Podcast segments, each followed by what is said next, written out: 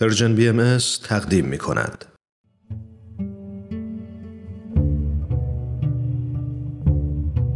صد پرسش، صد پاسخ.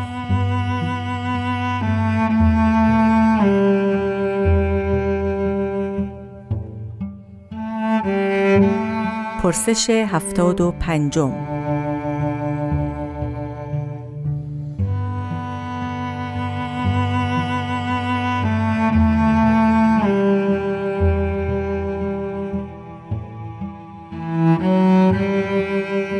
آیا دیانت بهایی ساخته انگلیس یا دیگر کشورهای خارجی است؟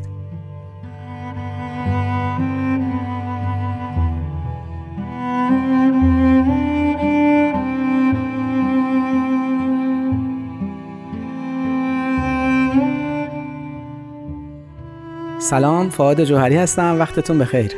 دقت فرمودید وقتی که یه حزبی، یه گروهی به هر دلیلی میخواد موفق باشه، ممکنه که به دلایل متفاوته اونو مورد اتهام و حتی آزار و اذیت دیگری قرار بدن. تهمت‌های زده شده به همه ادیان، احزاب و گروه‌های قبلی در تمام دنیای مدرن امروز انگار مد شده. ولی ما میخوایم یه اصل کلی‌تر رو بررسی کنیم. چرا پیامبر نمیتونه از طرف دولت باشه یا یکی از دولت‌ها باشه؟ به این دلیل که تربیت طبق تقسیمات حضرت عبدالبها، پسر حضرت بهاءالله پیامبر دیانت بهایی، سه قسمته. قسمت جسمانی که شامل نحوه مراقبت از جسم میشه، قسمت انسانی که شامل تحصیلات، مدنیت و تمام علوم و روش‌هایی که پیشرفت علمی انسانو به دنبال داره، و روحانی، قسمت روحانی که برای تربیت بشر به جهت اینکه به اصل انسانیتی که خداوند اونو به خاطرش خلق کرده برسه. در قسمت روحانی عبارت است از محبت، صلح‌جویی، کمک به نوع انسان، خیرخواهی، راستگویی.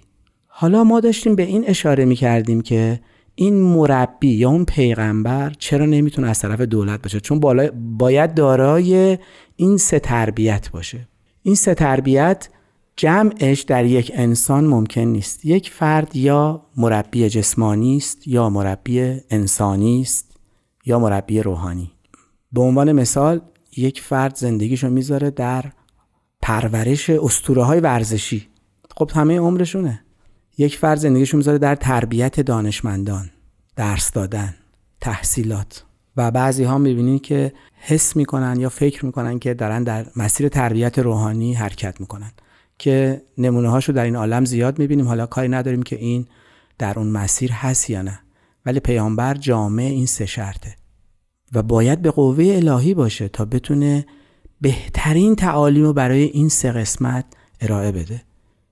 اگر دولتی بتونه یک فرد اینجوری رو بیاره، انگلیس باشه، ایران باشه، هر جای دنیا میخواد باشه، خیلی خوبه، ولی تواناییشو ندارن. اینا همشون تمام تلاششون رو میکنن که در یکی از رشته های ورزشی یه عده خاصی رو تربیت کنن که به فلان قسمت برسن، و یا در علوم.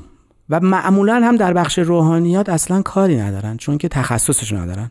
اون تخصصه که به قوای الهی باید متصل باشه. حالا چرا ما اگر یه پزشک باشه میگیم از انگلیس اومده، همه مسرور میشن؟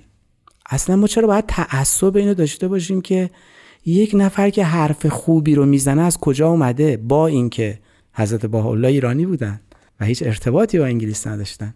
ولی حالا فرض کنیم مثلا هر پیغمبر بعدی ما از یک کشوری بیاد، اون کشورم متابعتشو بکنه. خوشا به حال اون افراد، اون دولت و اون ملتی که در سوابق خودشون حمایت از یک پیامبر رو داشته باشن. چه اشکال داره؟ امیدواریم بشر به جایی برسه که وقتی پیامبران ظاهر میشن، هم دولت خودشون هم سایر دول بتونن در خدمت اونها باشن. و هدف کمک به بشره در پیشرفته، نه اینکه حضرت مسیح یا حضرت محمد صلی الله از کجا آمدن و اهل چه کشوری هستن. امیدواریم که بتونیم با دید جهانبین همه رو اهل یک وطن که کره زمینه ببینیم. وقتتون خوش.